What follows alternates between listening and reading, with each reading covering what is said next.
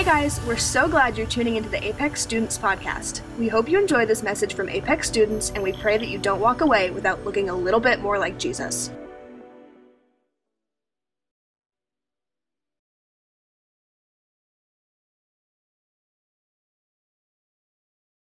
I have never really been like much of a like scared person. Like fear is not usually my reaction to things.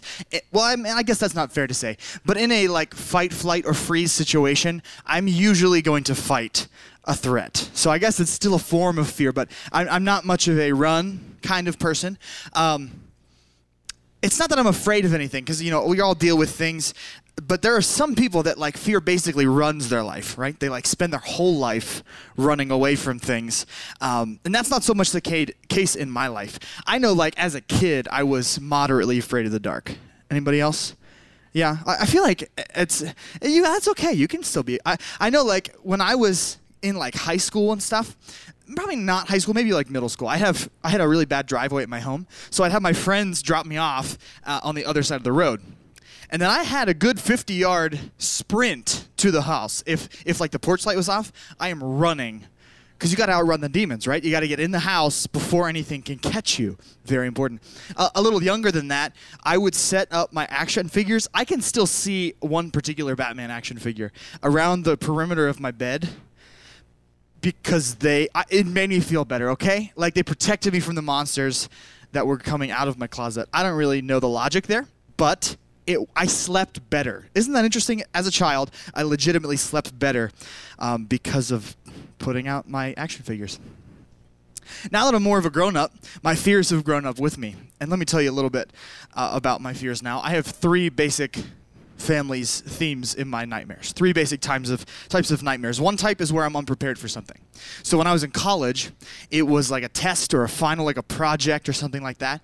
Or even like now that I'm out of college still I'll have a dream where I like didn't do anything for a class it's the end of semester. I like I didn't even show up to this class. I got to take a final, I got to turn in all these projects and I'm completely unprepared. Sometimes now it's for preaching cuz like I have a dream that like Pastor Ray says, "All right, time for you to preach on a Sunday morning or a Wednesday night," and I've done no research and no preparation. That is the type of nightmare that I have. The second type of nightmares that I have are where I have to pay for something. So I've had nightmares about car accidents, but not the kind where I'm like in a car accident, where I'm like driving my car with a remote control and I crash it, and I'm realizing my insurance isn't going to cover this that or I drop my phone and it cracks or like an iPad or something. Those are the types of nightmares that I have. the third type of nightmare that I have um, it's about sharks. So I don't know what to tell you about that, but that is those are my adult nightmares. So um, you got unprepared for things, paying for things, and sharks. So for this past couple weeks, we've been in a series called Boss. And in this series, we've been talking about how to defeat the idols that run our lives because we want God to run our life. We want Him to make the calls. And sometimes we let other things take the, the reins of our life and take the seat of our heart. And uh, we're talking about how to defeat these idols and tear down false gods that we have kind of elevated in our lives. And they distract us from the one true God who created us and loves us. So a lot of times these idols seem harmless, but when we give them complete reign of our life, they take us in bad directions and it can be very destructive. In the first week, we talked about defeating the God of me. So we talked about this little mirror here and uh, the, the defeating the God of me by giving up our seat, giving up my seat and serving the people around me, being willing to come last and, and deny yourself some things to bring up other people and to focus on God. The second idol we talked about was the God of stuff. We talked about how the how the God of stuff, like sometimes your stuff can own you instead of your owning instead of owning your stuff. Stuff can become a false idol uh, if we're not careful we defeat the God of stuff by letting go of our things, being more generous and putting other people before us. Tonight we're talking about another nasty idol, idol, and that is the idol of worry. We're talking about the idol of worry in our lives, worry and fear and things like anxiety. And maybe you've never thought of worry as something that could be your boss. You've never thought you could be ruled by worry. But when you think about it, a lot of people worry so much that it controls their lives that every decision they make is filtered through this lens of worry of how is this going to impact am i going to be afraid of something? Is this something going to harm me in this situation? It's all about fear. And tonight i want to take a look at how worry can become a false god and can, can run our lives and take the reins whether we realize it or not We've read this passage a couple times now from Exodus 20. It said, Then God gave the people all these instructions I am the Lord your God who rescued you from the land of Egypt, the place of your slavery. You must not have any other gods before me. Now, it's been about, uh, what, 2,000, wait, it's been thousands of years, not 2,000, like six, like four or six. Sorry, my math. It's been thousands of years since this was written, like, uh, like probably six or so, or, or eight in that range, since God gave this commandment to Moses. And it can be tempting to look at this and, and think about that and think, how could this apply to me at all? How does this have anything to do with my life as a person alive in the year that I am alive? How could this have anything to do with me? But here's the thing thousands of years ago, last week and today, the God of the universe is saying, Let me have the reins of your life. He's saying, Life is better with me. Just accept life with me because it's better that way. He's been saying that from the very beginning. And we continually say, I'm not so sure, let me try something else. But God, from the very beginning, has been saying, No other gods before me. Don't put another idol in my place. You're going to have the best life by putting me at that in on that throne in the, the God place of your life. At first glance, worry may not seem quite as dangerous as the God of me or the God of stuff. It may not quite feel like it belongs in the same family, but if you don't know how to, to process worry, it can take over your whole life. It can take over everything you are. It can become the boss of you. And here's some good news, though God is not at all surprised or intimidated by your struggle with worry. Congratulations. He is not surprised. He is not afraid of it. He's not worrying himself. He's given us, even better, He's given us the tools to defeat the God of worry, or at least fend it off for a while. And He helps us, He gives us the strength to deal with that stuff. Too. So let's fast forward a couple thousand years after Moses' time. Um, God gave Moses this have no other gods before me commandment. Um, now let's look at what Jesus said, because Jesus is God incarnate, and he said, All right, I'm going to come into the form of man, I'm going to be a part of my creation. So Jesus came to earth he said some stuff about this false god of worry as well. So we're about to read an excerpt from the Sermon on the Mount. And we're super into mountains around here if you haven't kind of looked around. Um, apex means the top of a mountain. So we talk a lot about what God does on the top of mountains. And um, Jesus preached what is considered probably the best sermon ever preached on a mountain, and it's called the Sermon on the Mountain. There's a man named Matthew who thought that so important that when he was recording the life events of Jesus, he said, This is going in there because this was that important. And uh, so I'm going to need a little bit of help before reading this, all right? I need a little bit of interaction. I need some help. Let me see. I'm going to take, um, let me see, who do I want? I want Amanda and Anna. Would you guys come up here? I'm not taking volunteers, I'm volunteering you. I'm voluntolding you. So I need you to stand right here. And then I need Kiefer and Cohen. I need you guys to be right here. Oh gosh, Cohen's gonna be so mad. I'm sorry. All right, so Anna and Amanda, you gotta be birds. Can you do that for me? Can you just be birds? I need you to flap the whole time. It's not gonna be like too long, but I just need you to flap like you were a bird, born a bird. Flap, flap, flap, flap. Yeah, you can. If you need to move around a little bit, like keep it kind of contained. But yeah, you guys. You're not birds. No, no, no. You're flowers. So I need you to put your petals right here at your neck, and I need you to wave in the breeze. You can't be a stationary flower. I need you to wave in the breeze just a little bit. Oh my gosh, you're so better than I, than I am. Thank you. I did not anticipate it. Okay, great. Flapping, and we're waving. You're a, the, the, flowers don't talk, so you're a, a silent flower. Okay. I love this. I love this. All right. I will be referencing them here. We're going to read from the Sermon on the Mount, okay? You can read along here as you watch the flapping. Continue to flap, continue to wave in the wind. Come on, Cohen. Don't lose it. Don't lose it. All right, ready? This is Jesus giving what's considered the most important sermon of all time. This is what he says That is why I tell you not to worry about everyday life. Whether you have enough food and drink or enough clothes to wear, isn't life more than food and your body more than clothing? Look at the birds. Look at the birds. They don't plant or harvest food stored in barns, or, or uh, yeah, plant or harvest or store food in barns, for their heavenly Father feeds them. And aren't you more valuable to Him than they are? Can all your worries add a single moment to your life? And why worry about your clothing? Keep waving. Why worry about your clothing? Look at the lilies of the field and how they grow. Aren't they beautiful? They don't work or make their clothing, yet Solomon in all his glory was not dressed as beautifully as they are. And if God cares so wonderfully for wildflowers that are here today and thrown into the fire tomorrow, he will certainly care for you. Why do you have so little faith? Give it up for the flowers and the birds. You guys can have a seat. Thank you so much. Great job. Great job. Thank you. All right, now tune in here for the conclusion. Tune in for the conclusion, all right? So don't worry about these things. Saying, what will we eat? What will we drink? What will we wear? These things dominate the thoughts of unbelievers, but your heavenly Father already knows all your needs. Seek the kingdom of God above all else and live righteously, and He will give you everything you need. So don't worry about tomorrow, for tomorrow will bring its own worries. Today's trouble is enough for today. Jesus names some of the top things we worry about. He kind of goes into depth here. He names, uh, we worry about like our lives and our safety. We worry about our image for other people. And here's what it shows me it shows me three things that Jesus is talking about here worry steals your focus. Worry steals your focus from God. Worry takes your focus off of what God can do, which is literally anything and it takes your focus and puts it on you and what you can do, which is very little comparatively. And we'll talk a little bit more about that, but first, it just takes your focus. Have you ever seen a bird grow their own food?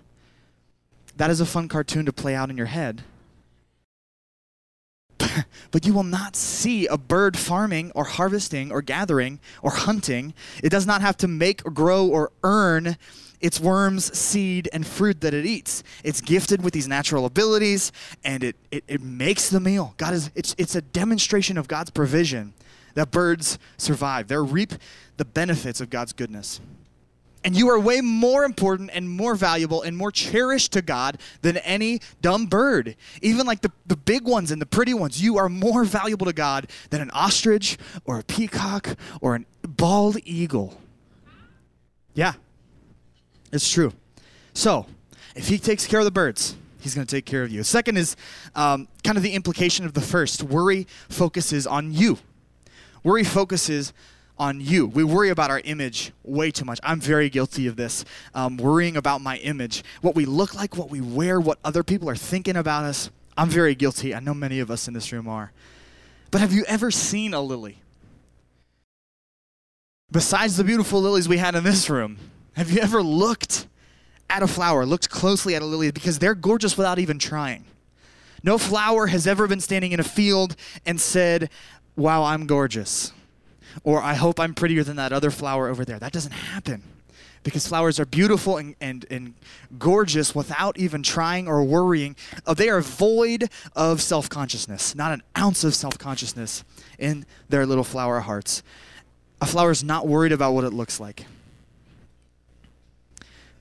The third thing is that worry makes us conform. Worry makes us conform. When you're a Jesus follower, you are called to be different. It's just the way it is. And as much as I want to push against that, because I don't really like being different, um, it's just the way it is. When you have your priorities where God tells you to put them, you're going to look different than the rest of the world. You're going to walk a little different. You're going to talk a little different. You're just going to be a little different. Worrying is easy. Worrying is what people do all over the place all the time. Worrying, when you worry, you look just like the world around you. And we're called to be different than the world because the world is focused on what they can do and how they can prepare themselves. But we need to be focused on what God can do. And when we do that, it helps us defeat worry. We are called to be and do more than the rest of the world. We are called to focus on God. Here's some good news we can defeat the God of worry. And you're not going to win this war in a day, but you can win a battle.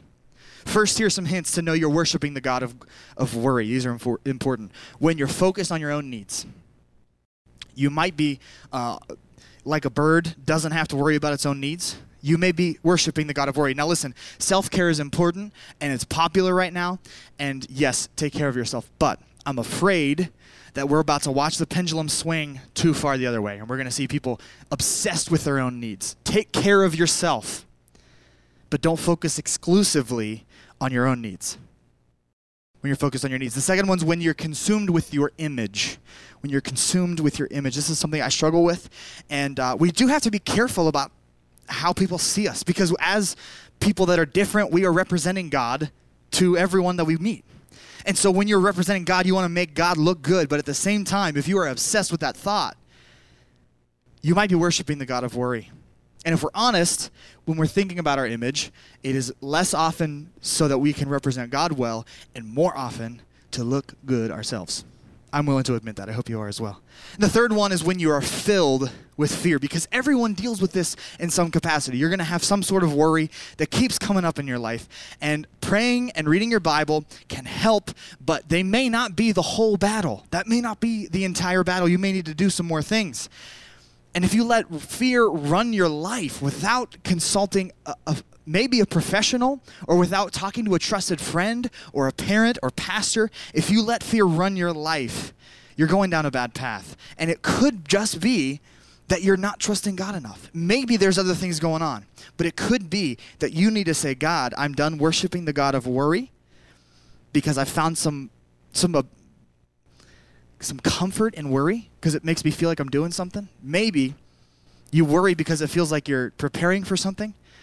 But you may be worshiping the God of worry, and what you need to do is seek God first. Seek the one true God and put Him on the throne of your life. And here's what we do if we begin to worship the God of worry. Jesus said it Seek the kingdom of God above all else, and live righteously, and He will give you everything you need. So don't worry about tomorrow, for tomorrow will bring its own worries. Today's trouble is enough for today. Jesus gives us the key here, and he gives us the big idea for tonight. We defeat the God of worry when we seek God first. It's that simple, and at the same time, it's that difficult. We defeat the God of worry when we seek God first. This is what I found to be true in my own experience. Whatever your focus, whatever you focus on will grow. Whatever you focus on will grow. So when you make the decision to follow Jesus, your trust in Jesus grows. But when you follow, when you focus on your worry, when that is on a loop in your mind, when you focus on your worry, your worry grows. And a lot of times, you're going to accidentally bring the thing you're worried about. When you focus on your worry, your worry goes, grows. When you focus on Jesus, your trust in Jesus grows. So if you're struggling with worry right now, take you can take a step tonight in defeating the God of worry and changing your focus, moving the direction of your focus and your attention to Jesus, to seek him first. We defeat the God of worry when we seek God first. Sim's going to sing this song for a little bit, and uh, just like five minutes or so. And I want you to take this time and talk to God. So for the next like minute, I want you to start out by just telling God what you're worried about. What's going on in your life right now that's stressing you out, that is, is running laps around your mind. Tell God the things you're worried about. Don't let this pass by you. Don't don't think this is just another thing the pastor can say while I, you know, fall asleep. Do this one, please. Take a minute and tell God what you're worried about. That's it. I don't want you to do anything else for about a minute. Tell God what you're worried about. And then talk to God about that list. This is just an exercise in prayer, independence, and focus on God. Talk to God about your worries. Confess to Him the ways that you've worshiped this God of worry and the, the things you haven't given over to Him yet. Because a lot of us are worried about things we haven't prayed about a single time. Ask Him to show you or teach you something about your worry. So, for example, maybe you're, after you run that list, you realize all of my worries are about school, or all of my worries are about my future, or all of my worries are about relationships. Ask God to reveal some of that stuff about you. Maybe He's going to show you a particular thing that you need to do to address your worry. Talk to God about it.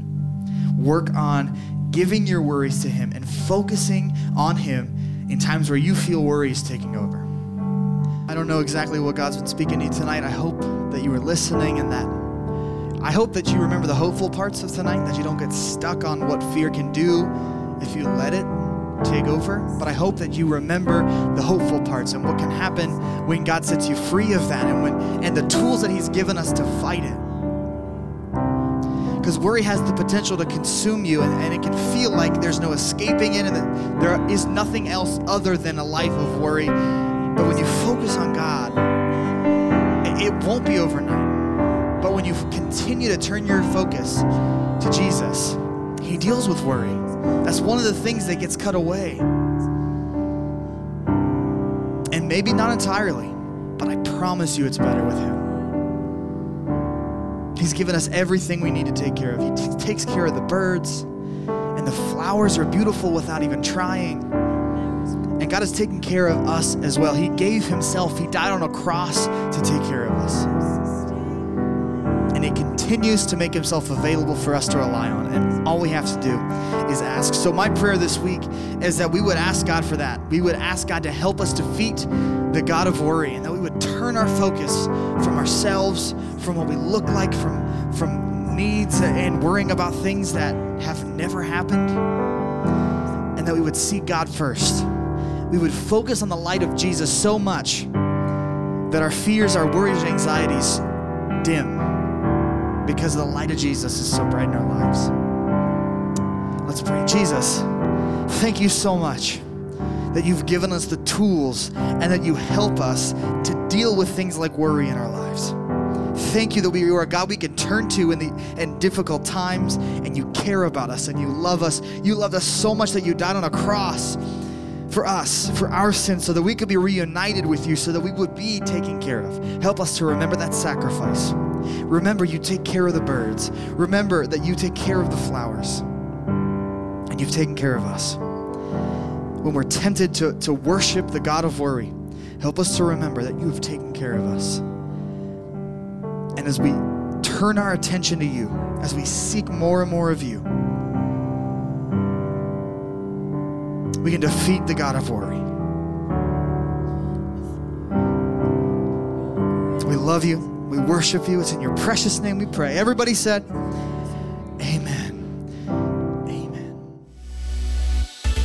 Thanks for listening to this Apex Students Podcast. You can listen to more Apex teachings by subscribing on iTunes or wherever you get your podcasts. We pray that this message has impacted your life and that you don't walk away without looking a little bit more like Jesus.